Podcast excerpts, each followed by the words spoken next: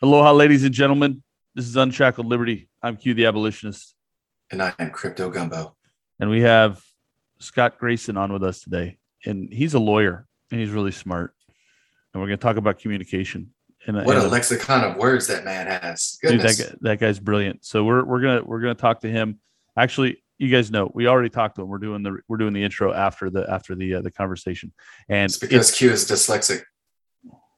I'm a little bit dyslexic, but I wore my shirt today though. Did you see that? I got my clothes on. Yeah. Yep. Well, it's yeah. Okay. Yeah. So we had Scott Grayson on. We talked about communication. We talked about barriers to communication. We talked about biases and cognitive dissonance and the things that get in the way of discourse within our society, within our culture. We talked a little bit about some of the division that we have, some of it based on this coronavirus pandemic or plandemic or whatever you want to call it. I think it was a really good conversation. The principles we talked about, though we applied them to the coronavirus thing, they actually work across multiple issues and just communication in general. So I think we'll hopefully you guys will like this episode. What do you think about it, Gumbo?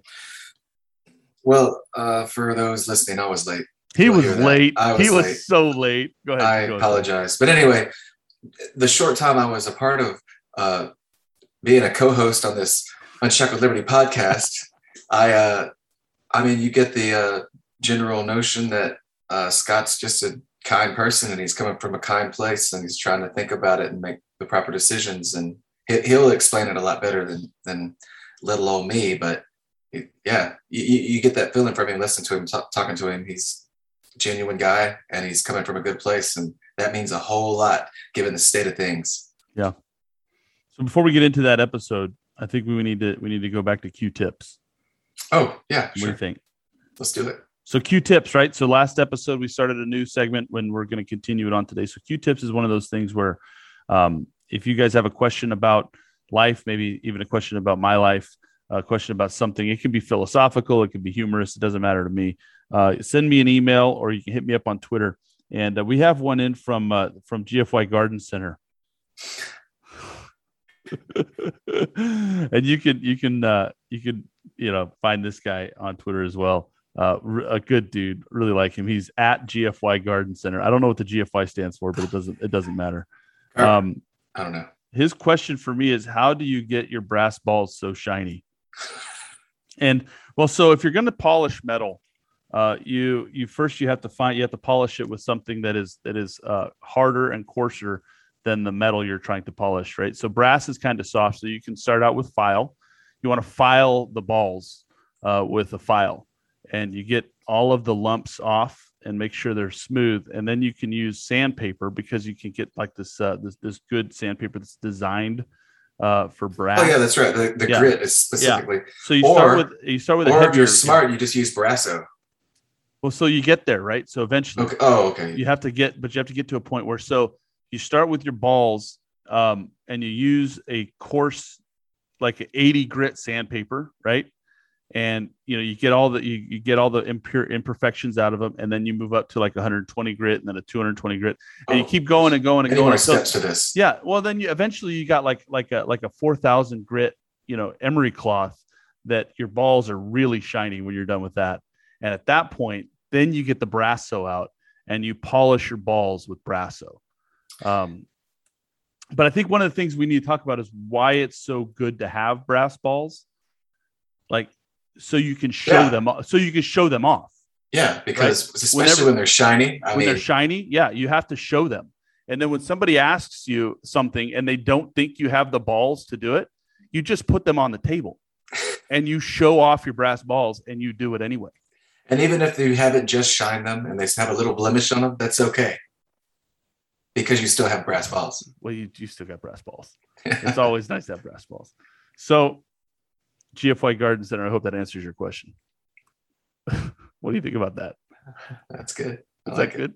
Yeah, yeah. Without further ado, ladies and gentlemen, here's Scott Grayson.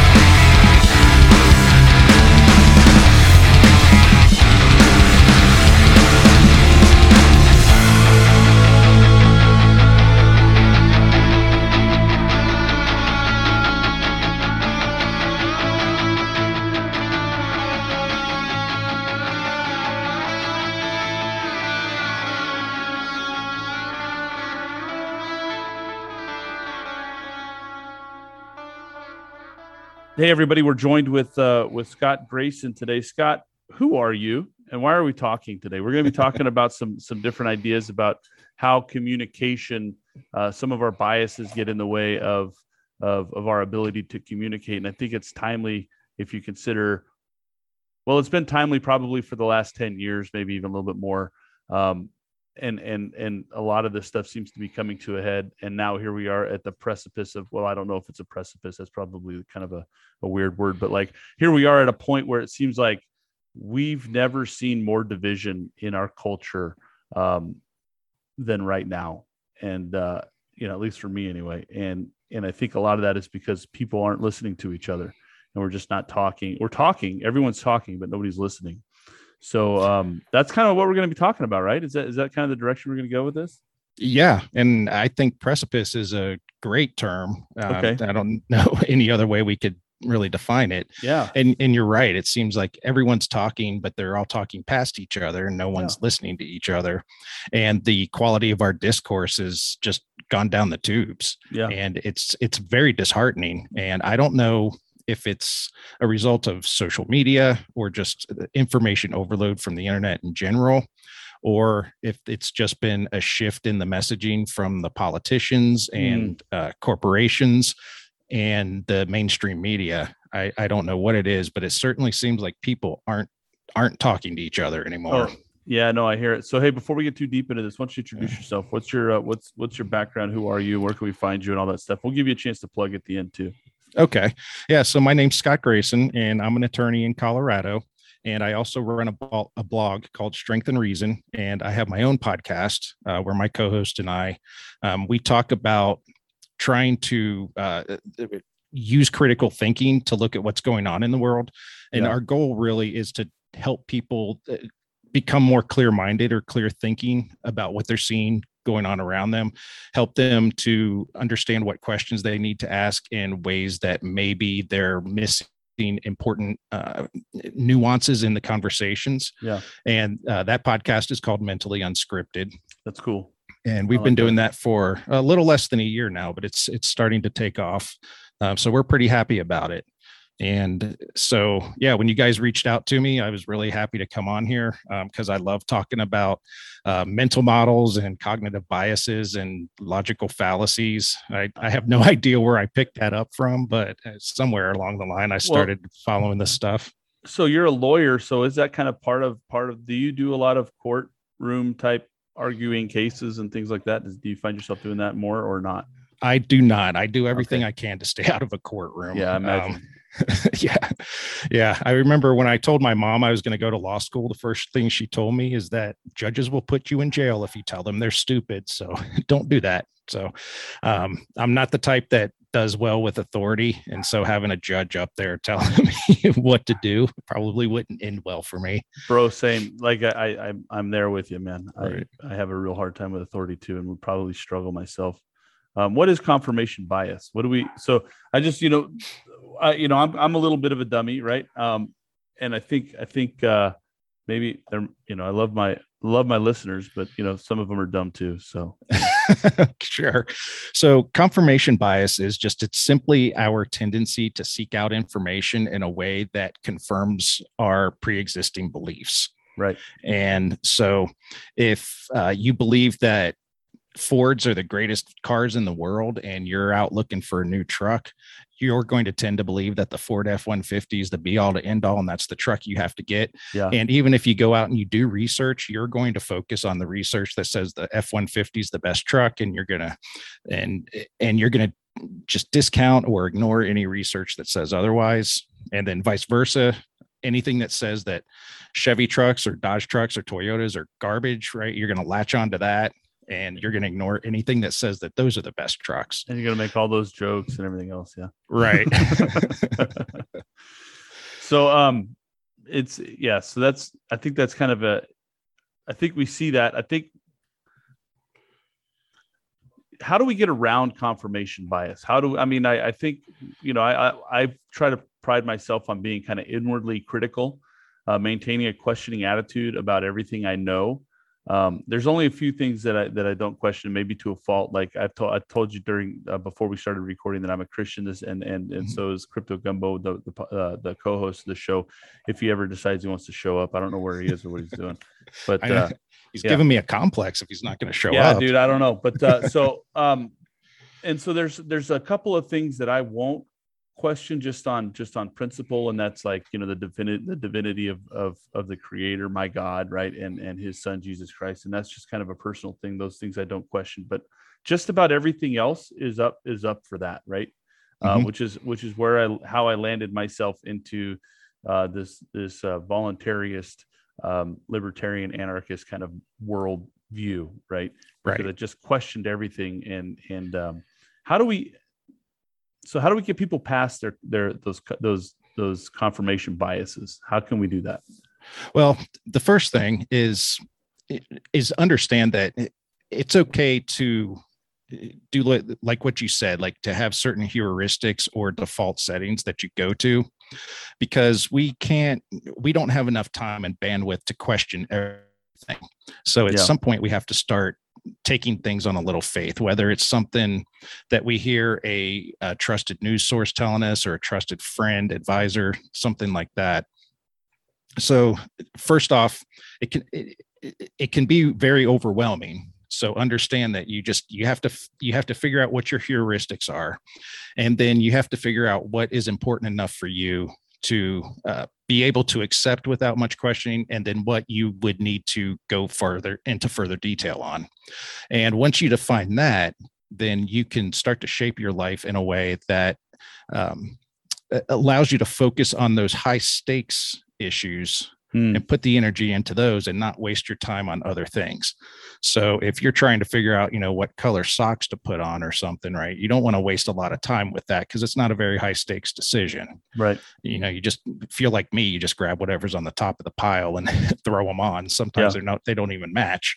But if you're talking about, you know, whether you want to get the COVID vaccine or, a high ticket purchase, like we were talking about buying a new truck, that's a time when you want to start to try to recognize that you've got the confirmation bias and then start trying to dig through it and get through it. And what you brought up is really good, is just learn to question things and get comfortable with the idea that the answers that you get may not be the answers you're expecting. And that's how we grow. And you mentioned energy earlier, right? Like you just mentioned it. And I think it takes a lot of energy, mental energy necessarily, but maybe not physical energy, but it takes a lot of mental and maybe even emotional energy, to just be willing to be wrong.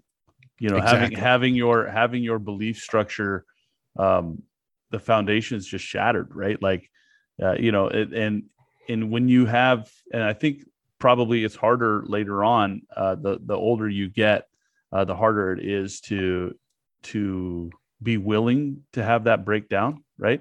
Exactly.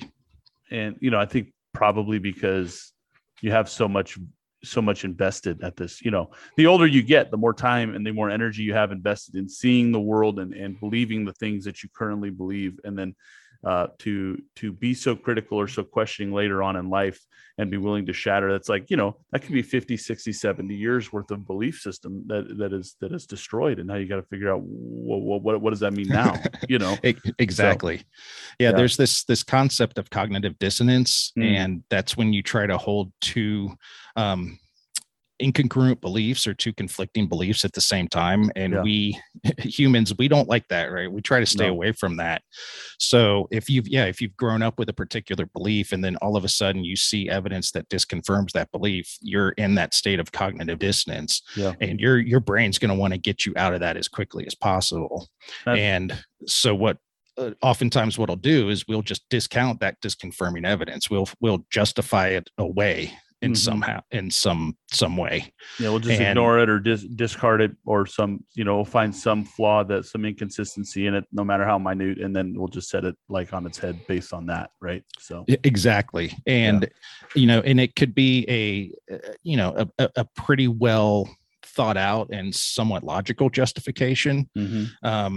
Or it can just be something quick, like, You know, you could just say, well, the person who said that's a conspiracy theory. I don't have to waste my time with that.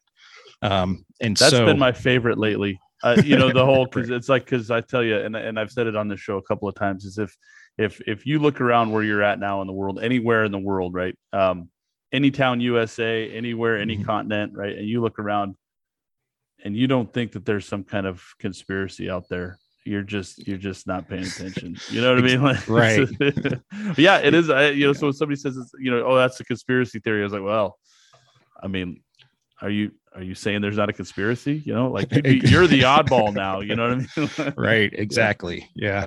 Yeah. And unfortunately it's become a pejorative that a lot of people use to just shut down conversation. Yeah.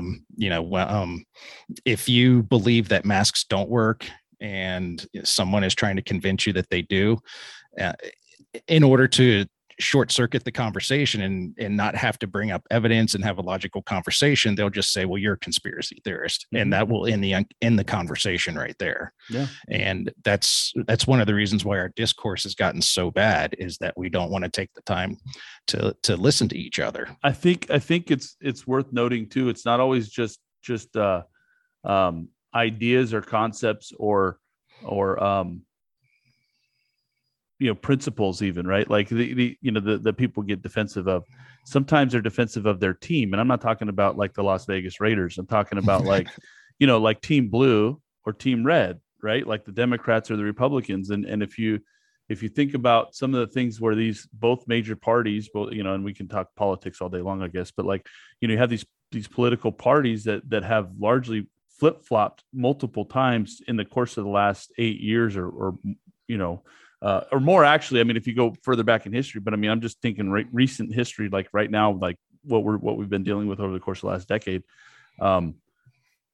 These guys have changed their positions on things, and then the masses will just flip with them, you know, because they're, you know, I've been a Democrat my whole life. My grandfather was a Democrat. My parents are Democrats, and this is these people are right, you know, and then so they maintain that bias towards you, even though they've completely flipped the script. And then the same thing on the other side of the aisle too, right? The Republicans are just as bad, and in some cases worse, right? And you know, I'm not trying to like pick a side, because frankly I can't anymore, but you know, I think sometimes these biases aren't even towards ideas, they're just towards like your tribe, your identification, who you identify with and what you most closely align yourself with as far as what team. What do you think about that? Is that accurate, or am I just, I don't know? No, that's 100% on point, is that we start to form opinions just based on the team that we align with. We don't think, we don't try to reason anything through. We just say that our team says this, so that's the opinion I'm going with. Yeah. There's a gentleman that we had on our podcast a few weeks ago. His name's Myron Weber. Okay. And he's in the critical thinking area too. He does a podcast called Mental Supermodels. It's pretty good, guys. Anybody who's interested in that should go check it out. But he was on our podcast, and he was talking about one way that he tries to avoid this overload, or this idea of, you know, just adopting opinions because it's based, or adopting opinions based off tribal membership, is, he calls it other people's algorithms, or OPA. So he tries to extricate himself from other people thinking for him or making decisions for him. So whether it's that, if he's looking for something, some current news about some current event that's going on, he'll avoid going to Google for it because he doesn't want to get caught up into Google's algorithm. Likewise, when he's getting information from other people, he tries to understand the algorithms that they're using to process and filter their information. So what he does is he tries to keep everything as neutral as possible. And of course, you know, that's impossible. Yeah. How do you do that? Well, like I said, it's impossible. Yeah, because everybody's got their biases. But I think as long as you're aware of it, and you're aware that the biases are filtering that information, then you can compensate for it.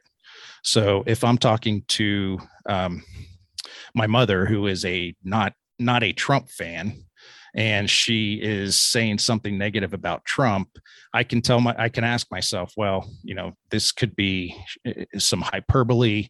She could be overreacting a little bit in response to this news. So maybe I should hold off on passing judgment until I go get more information. Mm. Okay. Interesting. So I kind of blanked just now. No problem. No, that's good. So what are some, I don't know, man. So like, is there a reason why confirmation bias would be good? You know? Yeah.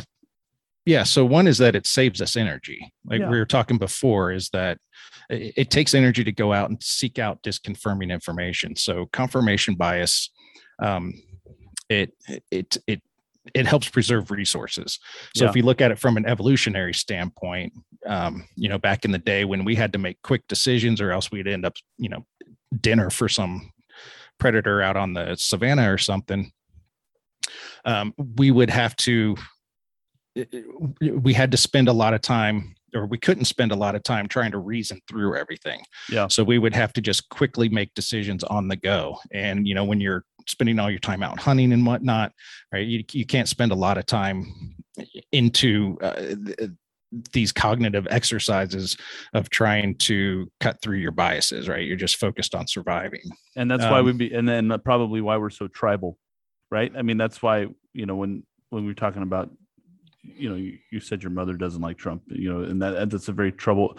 Maybe, I mean, I don't like Trump. I don't consider myself tribal, but like, you know, what I'm trying to say is like, why we tend to, you know, group ourselves with a specific identity, because that saves us the energy. And if you go back into like our tribal past, it's probably a very good thing to have a tribe, and to have a tribe that you aligned yourself with, even if you weren't quite sure if everything that we were doing as a tribe is right.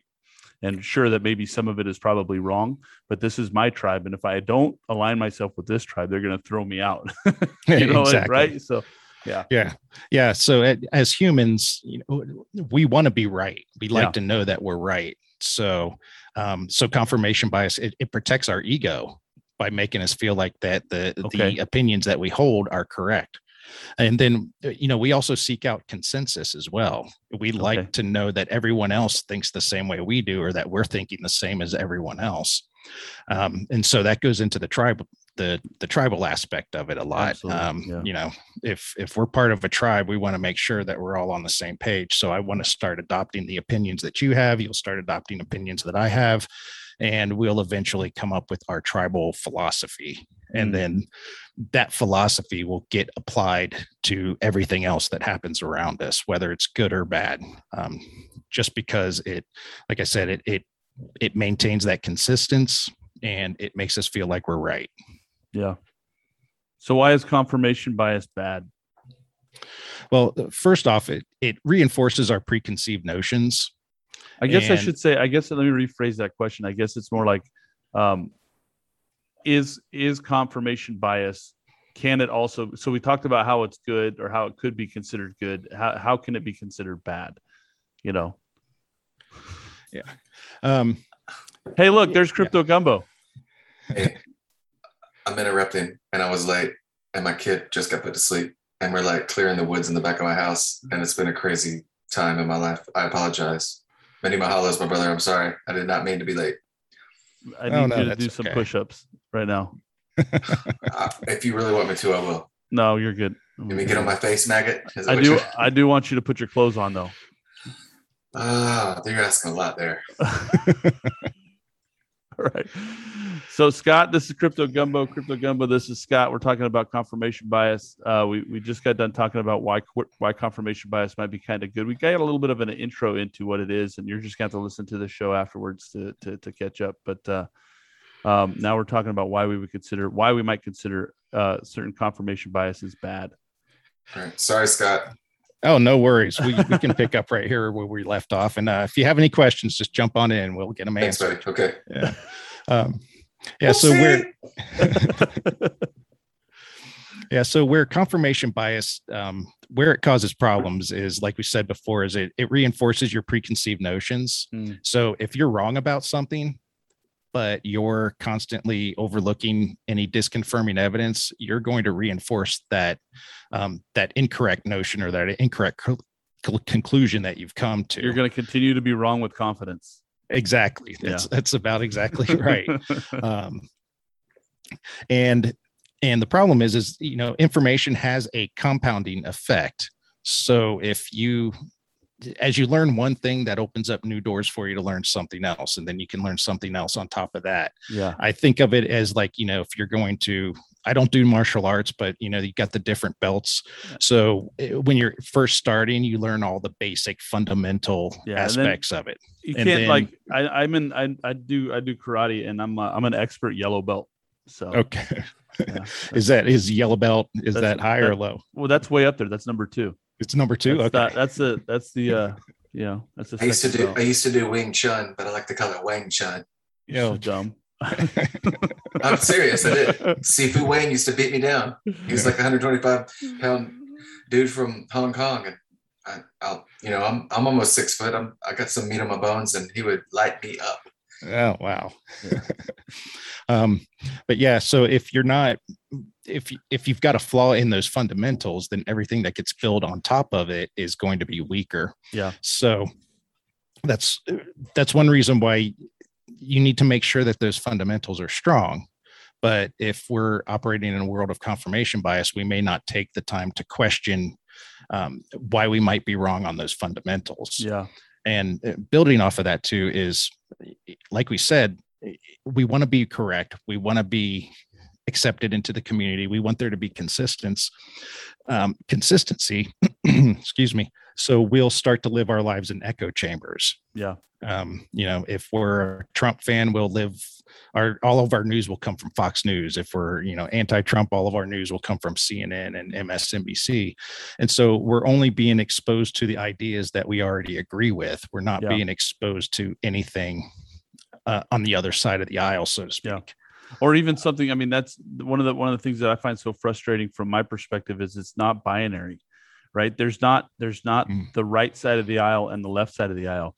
It's not like there's only two options, right? Almost anything, right? And you can and two things can also be wrong, you know, like two things, like whatever the thing is that the Democrats are into and whatever the thing is that the Republicans are into, you know, it's not like one of those is automatically correct, you know. Exactly. That happens a lot in the crypto sphere, in the crypto world with cryptocurrencies. You got the maximalists and the cults and the tribalism there too, and it's like, oh yeah, hey man, I just want to make some money, but I do have my favorites, and then I get sucked into that echo chamber, right? And I have to take my head out of the water and think, oh, what if I'm wrong? You know, like, what if this community doesn't know? You know, yeah. That's a false dichotomy. Yeah, that's one of the biggest.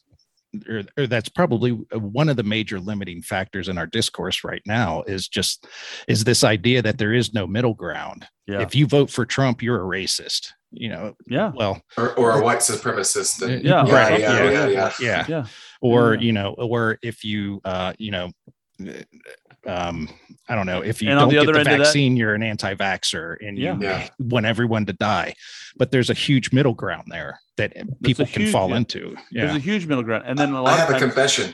I fell into that recently with all this, with the COVID and the Delta variants and all this stuff. And I was so against these masks because I felt like the sheeple were being lied to and the suppression was happening. And then I found myself disliking people who would wear the mask because I felt like they were too stupid to realize what's going on around them. And then I realized, wow, that's not a good way to be. If they want to wear a mask, fine. If they don't, good. But I did the same thing, and I feel bad about that. Yeah, well, but you did the right thing because you're aware of it. And only because of you just now. Thanks. Oh, you're so funny. Well, yeah. I mean, I'm joking, but I'm being genuine, you know, like I was being judgmental and I shouldn't do that because I'm an adult and that's not a good place to be, you know? Right. And, you know, if you had gotten here on time, you probably would have heard the beginning of the conversation where we talked about how I'm just kidding. Keep going. Get after him. Yeah. Get after him. Hey, excuse me for being tardy, gentlemen. Yeah, excuse you for having a life, right? Yeah. Okay. So we have this need to be right. And when we see someone who's not doing something that we when we see someone who's doing something we disagree with, right, we naturally will judge them negatively. When I was out walking my dog this morning, there was a woman, I mean, we're outside here in Colorado, nice wide open area. And this woman, as she got close to us, she puts her mask on, and I'm thinking like, and I did the same thing, right? The judgment hit me like, how can you be so dumb? This doesn't matter. But then you have to be aware of that bias and take a step back and say, okay, now I may know something that she doesn't, or maybe she knows something that I don't know. True. And just accept that she's acting on the best information that she has. And or she's maybe doing she what could she just tell that you hadn't showered and was trying to do her best to just maybe not. Yeah. Smell. I don't know. Yeah. Or maybe it's because I was walking around without pants. I don't know. Yeah. So yeah, awesome. So it's not free. Yeah. What do you do? So being aware that, and this is one of the good ways to get around confirmation bias is don't just assume that the other person who's talking to you has some sort of malice or that they're stupid. Stop and ask yourself, say, does this person know something I don't? Maybe they know more about this than I do, and they can educate me. Because you're not always the one who has the most information. And even if you both have the exact same amount of information, you can interpret that information differently. Yeah. And that's another area where confirmation bias comes in, is it's not just the information we collect, but how we interpret the information we're seeing. So we can both look at the exact same set of data, and you'll interpret it one way and I'll interpret it a completely different way. And then we'll argue about the interpretation. Yeah, I've gotten into so many arguments and disagreements and disputes and debates about what's happening in the world right now, the black swan. And I had to step away from it and try to use Unshackled Liberty as my way to express myself, because there's no winning, right or wrong. Everybody's going to carry their own. Well, that's kind of what we're trying to figure out here is like, How do we?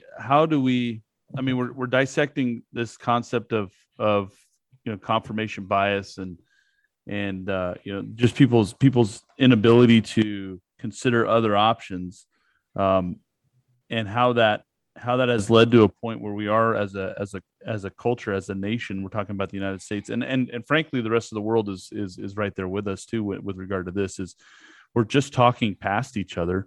Nobody's listening to other people's opinions when it comes to this pandemic or the plandemic or whatever you want to call it, the coronavirus, COVID-19, and then the responses to that. I mean, a great example is Joe Rogan, right? We all know Joe Rogan.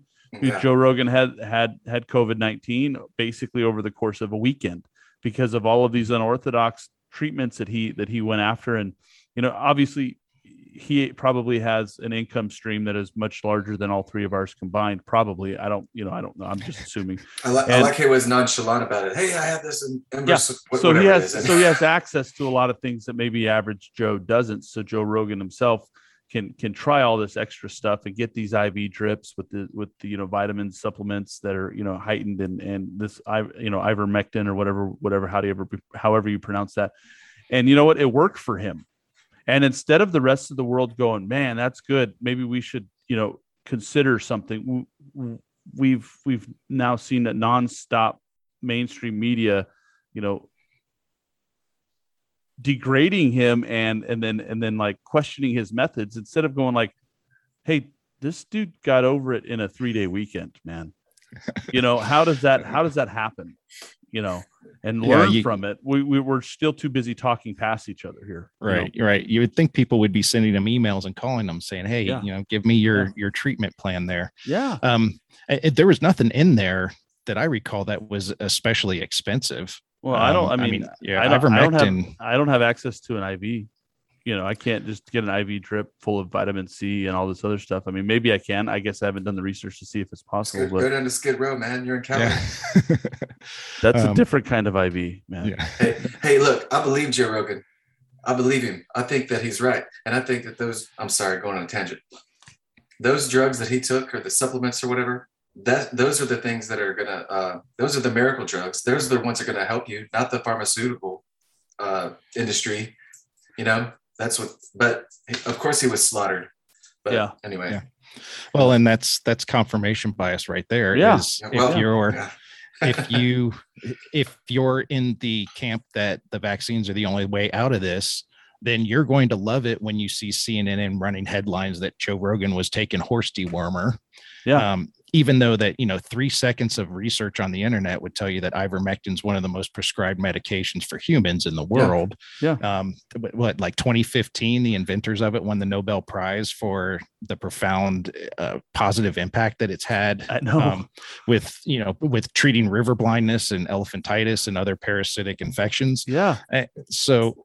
But that confirmation bias, right? You're going to love that, you know. Joe Rogan's taking horse dewormer, and you're just going to latch onto that, and you're not going to take the time to even look into it. Yeah. And that's it, right? Instead of taking the time to maybe learn something new, maybe learn something that goes against your worldview, and maybe adapting your worldview to this new information. Right. They're just not willing. People are just not willing to do it. And, you know, it's not just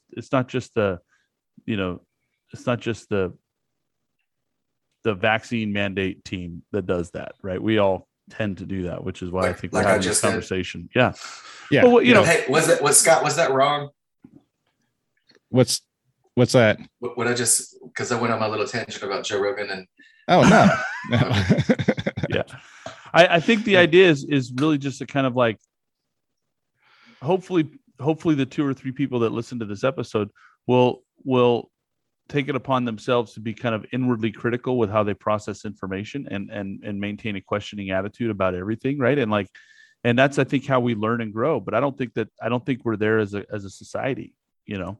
I think and I don't know if we can come back from where we are as a society, frankly. And maybe I'm a little pessimistic, but I mean, I think I'm realistic. I see what's going on around us, and I know human nature enough to know that it's a dark place right now, at least intellectually, you know. Right. Well, I mean, it's certainly not going to fix itself overnight. If we do come back from it, it's going to take a long time. Yeah. And I think people they're just, they're part of an in-group, and they're afraid to get kicked out of that group. I think it's the same thing with the cancel culture. Is people, you know, they don't want to be kicked off of social media and taken out of everyday life. So they will just start to adopt the attitude of the mob, essentially, so they don't get ostracized. And it's just easier to do that than it is to stand up on your principles or stand up for your principles. I forget where I heard it, but didn't somebody say that believing in liberty is like the loneliest thing or something? Because you don't have people.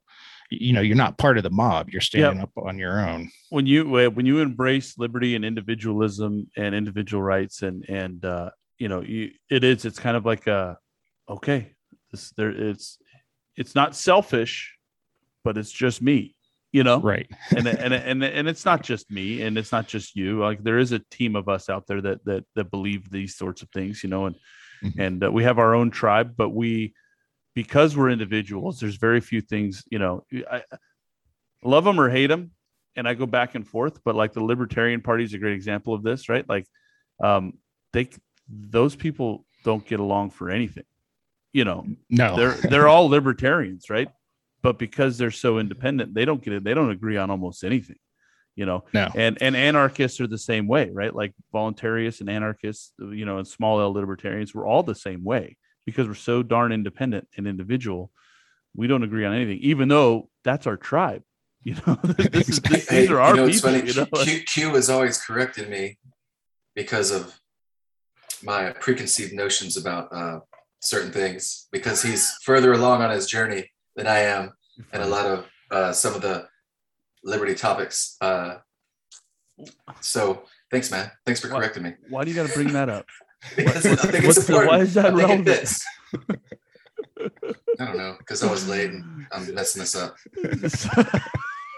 So I think right now what we're looking at, what I find amazing about this whole thing is we've got like two basic groups, right? If you lump everything, I'm not talking about just the coronavirus stuff, right? Like Like, and these groups have switched sides back and forth over the past, 10 to 12 years, right? Depending on whose team is perceived to be in control. You have those that support government action and those who are skeptical of government action, right? You have those of us out here who are always skeptical of government action, no matter what, right? But for the majority of the population, when Trump was in the White House, you had all of these MAGA type people who were like, go USA. And they were like super proud of the government and what they're doing. And now that it's a Joe Biden thing, you've got, these guys now the Trump people are skeptical of the government, not understanding that, okay, maybe we need to be skeptical of the government all the time. Right. But like, and then on the other shoe, like when Trump was in the White House, you had,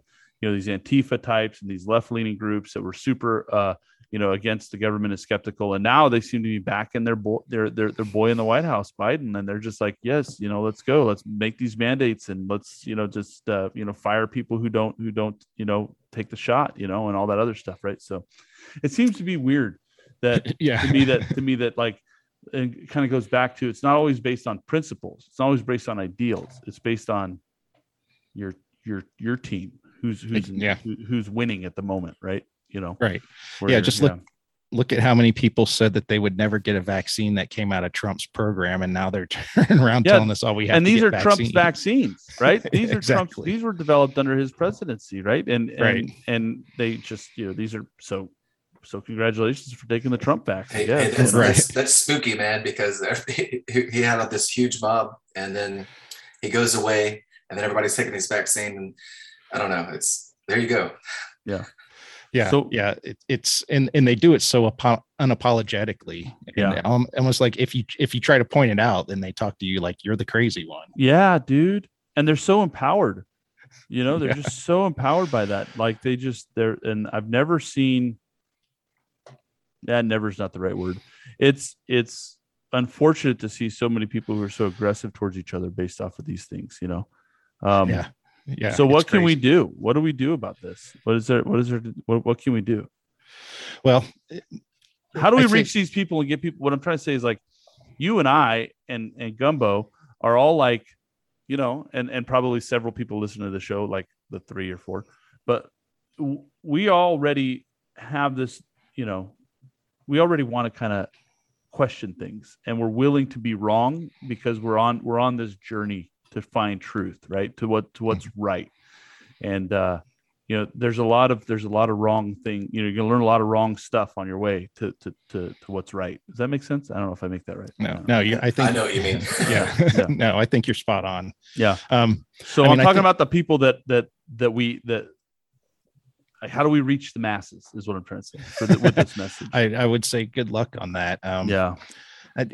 Someone who doesn't want to, someone who's not open to being convinced or having their mind changed, I think you're just fighting an uphill battle trying to get them to. We waterboard them. I mean, we could try it. We're going to waterboard you until you admit that you might not know everything. Yeah. Right. Yeah. So. I think you nailed the bifurcation in society pretty well. What I'm seeing, especially with the COVID issue, is that you've got one group that trusts the government and you've got another group that is very skeptical of the government. Mm-hmm. And obviously we're on the skeptical side, and the folks who are on the trust the government side are the ones who are supporting vaccine mandates and forced vaccinations and all crazy of that stuff. Yeah. And understand that it's going to be really hard to convince somebody once they're already entrenched in that particular mode of thinking to change. And you'll have to do it, you'll have to do it gradually. I mean, you're not going to do it by presenting them a bunch of facts and logic and research studies. You're mostly, I think, going to have to do it by showing them the real world impact of what's going on. Whenever I hear people, sort of having that, what is it, the blue pill moment or red pill moment? I don't know. Yeah. Whichever pill it is, I can never keep track of them. It seems like they're seeing somebody profoundly affected by some policy, and that makes them stop and say, hey, wait a minute, maybe this isn't the right thing. When it gets close to home, right? Yeah. Right. When it, yeah. Yeah. When they see that somebody, you know, they take the vaccine and they end up in the hospital, you know, that then that might be sort of a waking up moment where they'll say, well, maybe these vaccines aren't as safe as everybody's telling me they are. And then they might start to question some other things. But if you come at them full force, trying to show them all the data that's in the VAERS database and of all the adverse reactions that have been seen by people taking the vaccines, they're probably just going to get very resistant to you. And then they'll start accusing you of being a conspiracy theorist. They'll put up the wall, stuff, dig in their heels and start fighting back. Yeah. Right. And I don't know if you guys listen to Scott Horton at all. I do. I think he's one of my favorites. Yeah. I think every libertarian on the planet listens to Scott Horton, but where he talks about attacking the left from the left and the right from the right. I think you have to do that. So for the folks who trust the government, you know, acknowledge that they trust the government, but just try to show them ways that we can achieve the same goal, but doing it through a different method. Yeah. And so I think one thing that I think is funny is I hear people talk about how bad the government is and how inefficient and incompetent they are. And yet they will turn around and worship at the feet of Dr. Fauci and do everything he says. For real. And I'm thinking like, okay, just a second ago, you said you didn't trust the government. I want to know where that guy gets his orders from. Yeah. That's what I want to know. He seems to just be making it up as he goes. I don't know. But. And I would rather that than some dark figure behind the bell, you know, just... Right. You don't want to know, man. Yeah. You don't want to know. Some nameless elite behind the power structure here. Tell them flip this around. Yep. That's almost what it seems like. And almost it seems like that person behind the power structure that's controlling them is just having a little fun with them. Like, you know, today say masks don't work. Now tomorrow, go say masks work. And let's see everybody freak out. That's interesting. Yeah. So I think one thing I think we can really do though, is just be aware of confirmation bias in ourselves. Yeah. And if we can try to overcome it, then I think we'll increase our own discourse. Then I would hope that other people would start to see that and want to do the same thing. Now, obviously not everyone's going to, but if we work on ourselves first, I think that can have a profound impact. So understand when you're forming an opinion based on your tribe. Ask yourself, you know, do I believe this because I really believe it, or do I believe this because you know, CNN told me to believe it? Yeah. And be open to new information. Dude, that's such a mind-blowing experience though, when you finally realize that perhaps a lot of what you, not everything, but a lot of what you know is complete baloney. Yeah. You know, when you and then it's like, I don't know very many people who are ready for that experience. I know when it happened to me, I don't think I was ready for it, frankly, because I kind of freaked a little bit. I didn't know what to do. It's kind of like birth, man. You had to go through it. Yeah. No control. Yeah. It just happened and then, you know? And then you just kind of like, you just kind of take, you know, 5 or 6 or 12 deep breaths and you go, okay, what now? You know? Right. And lo and behold, this is why I find myself now as a Christian anarchist. You know what I mean? Right. So, you know, but yeah, interesting, man. But I want to encourage people to have that moment because it's, and I want to find a way to, you know, reach people to help them have that moment and kind of coach them through the process. And not because I want them to see things the way I see them, because I believe in independence, right? You're going to see things your own way. But like, I think the more of us who trust liberty and trust a nonviolent approach to solving problems, you know, we're going to you know, see that idea spread. And so how do we reach those people to help? Because it doesn't matter if you're on, you know, what I've noticed with these people who are hardcore into the vaccine mandates, it's a mandate, right? Mandate. How do you enforce a mandate? With a gun. You enforce it with a gun, right? And then these people who are anti-vax, like hardcore anti-vax, well, how do you enforce that? Well, you know, maybe there's a little bit of violence in there too, right? Like, to me, it's like, how do we get people to realize that people have to make their own decisions with their informed consent, basically, you know. And I don't right. know. We had an episode about that recently. So, but I'll have to go back and check that out. I don't know. And that's just one topic, right? I'm talking about, you know, philosophically, like the greater everything, right? Not just that one topic, but like everything. How do we get to the point where we can, and like you said, I don't know if we can, but we should encourage people to have that aha, like Gumbo said, that birthing moment, coming through the birth canal. You know what right. I mean? Hey, look, I'm still going through a lot of things because there's some things I can't accept, and I'm thinking about it. I'm gnawing on it. So I know enough truth, so I think, to get me through, but there's still hard spots. There's a lot of friction in certain areas that I'm still working through, and it's a journey. It's a journey. Yeah. And we were talking about it back at the beginning, but that's okay. Because we can't question everything, even though we like to say question everything. We don't have the time and resources and the energy to question everything that we hear. So we do have to have heuristics where we'll default to just accepting what some people say, just because they've proven to us over time that they're trustworthy.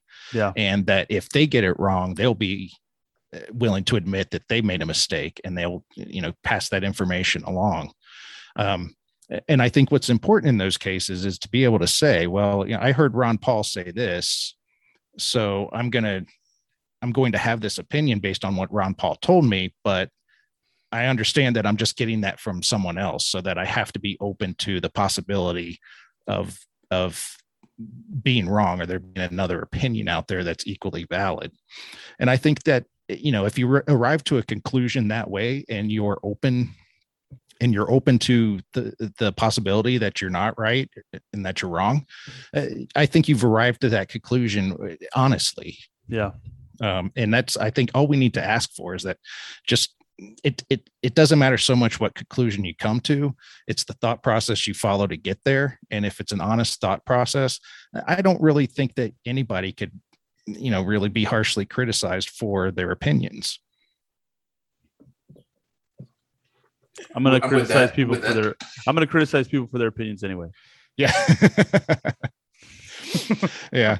I'm kidding. I do too. Yeah. I can sit here all high and mighty talking about all this stuff, but no, I default down to judging people too.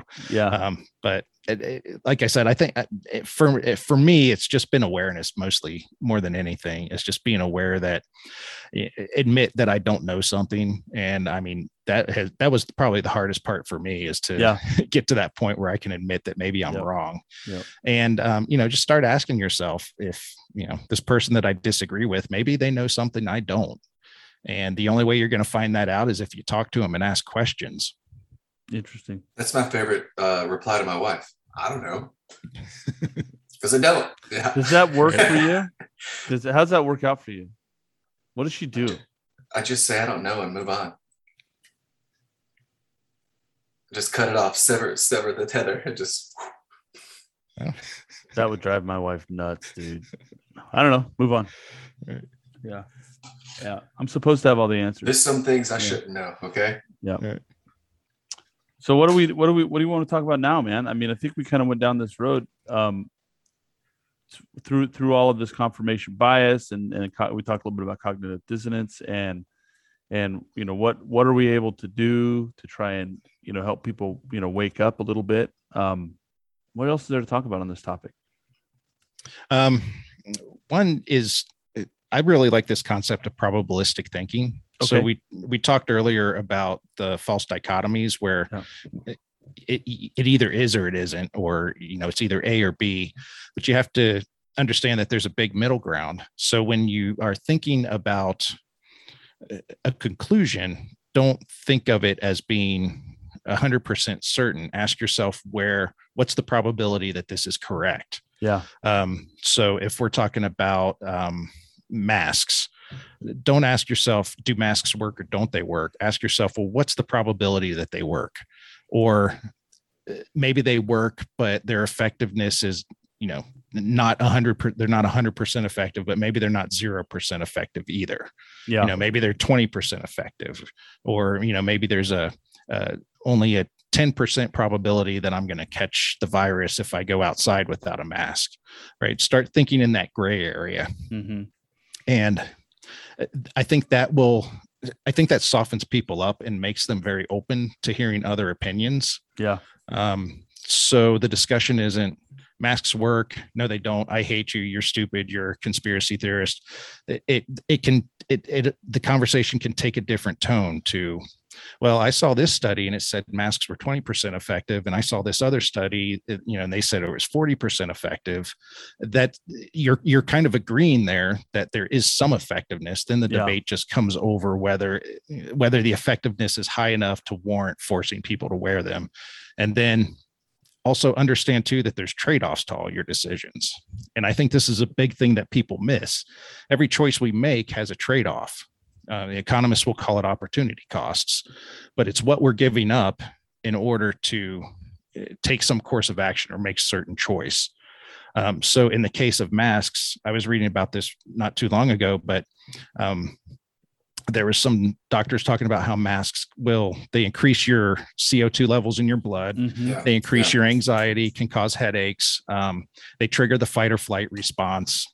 And I think there was a few other things like tooth decay or something is a result of wearing the masks. So the question shouldn't 100% be, do masks work or don't they work? It's, do masks work? How well do they work?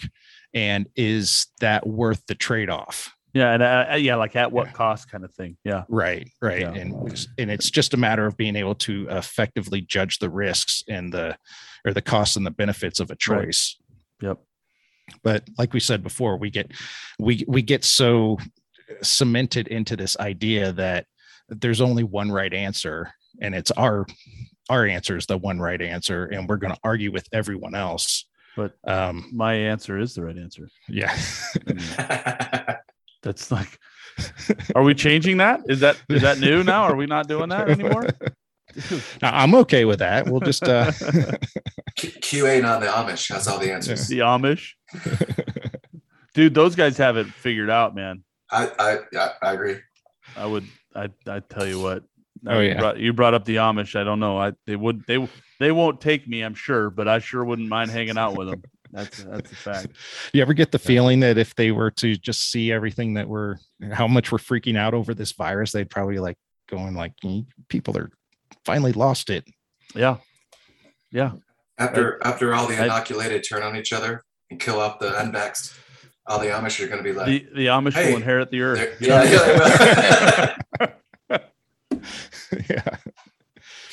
Yeah, by not having TVs, they've probably done more to protect themselves from the virus than anybody else. Yeah, they've got it figured out, man. I need to figure that out, but in California, right? You know? Yeah. I like it, dude. And then you're right about the probabilistic thinking. You know, I've tried to adopt that over the years too. I don't know if I called it that, but I've always, you know, I've kind of looked at it like recently, you know, over the course of the last few years, of course. It's like kind of at what cost, what's the overall impact? What are the chances that this person is partially correct or this issue is partially correct? Or, you know, and it really is, it came down when I started thinking about, the listeners know this already, but, you know, I used to be a Republican, right? And when Donald Trump was nominated to be the Republican candidate in 2016, I realized that I couldn't hang out anymore. I couldn't do this with the Republican Party anymore. So I started questioning a lot of things, right? And then I realized, and I started going, you know, it's not always yes or no. It's not always right or wrong. It's not always binary. You know, there are generally other options, you know, either different shades, like you were talking about, the shades of gray in between these issues are completely, you know, outside of this discussion, you know, both parties or both people or both, you know, options in this particular issue are wrong. And so the answer, at least for me, was somewhere outside of it. So yeah, having that probabilistic thought process, I never called it that, but that's actually really good. And I think more people need to adopt that. So that's good. yeah, it can get you out of a lot of hairy situations if you just understand that not everything is a dichotomy or a binary choice. Yeah. But it's like boxing, right? Like it only works if the other guy you're boxing is also going to be boxing, right? If you're right. If you're trying to box and he brings a baseball bat, it just doesn't work, right? So like if you're going to have that conversation where, and this goes back to what you're saying, you can't reach everybody, right? Some people are unwilling to be reached, you know? So if you're going to have that probabilistic discussion with somebody, they have to be willing to have that probabilistic discussion with you as well. Right. And you know, it's just, you know, otherwise you're boxing a guy with a baseball bat. Exactly. You know, yeah.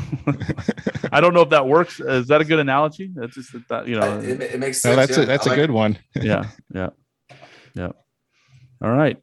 So Iron Mike in his heyday, he'd take that dude with the bat out. He would, dude.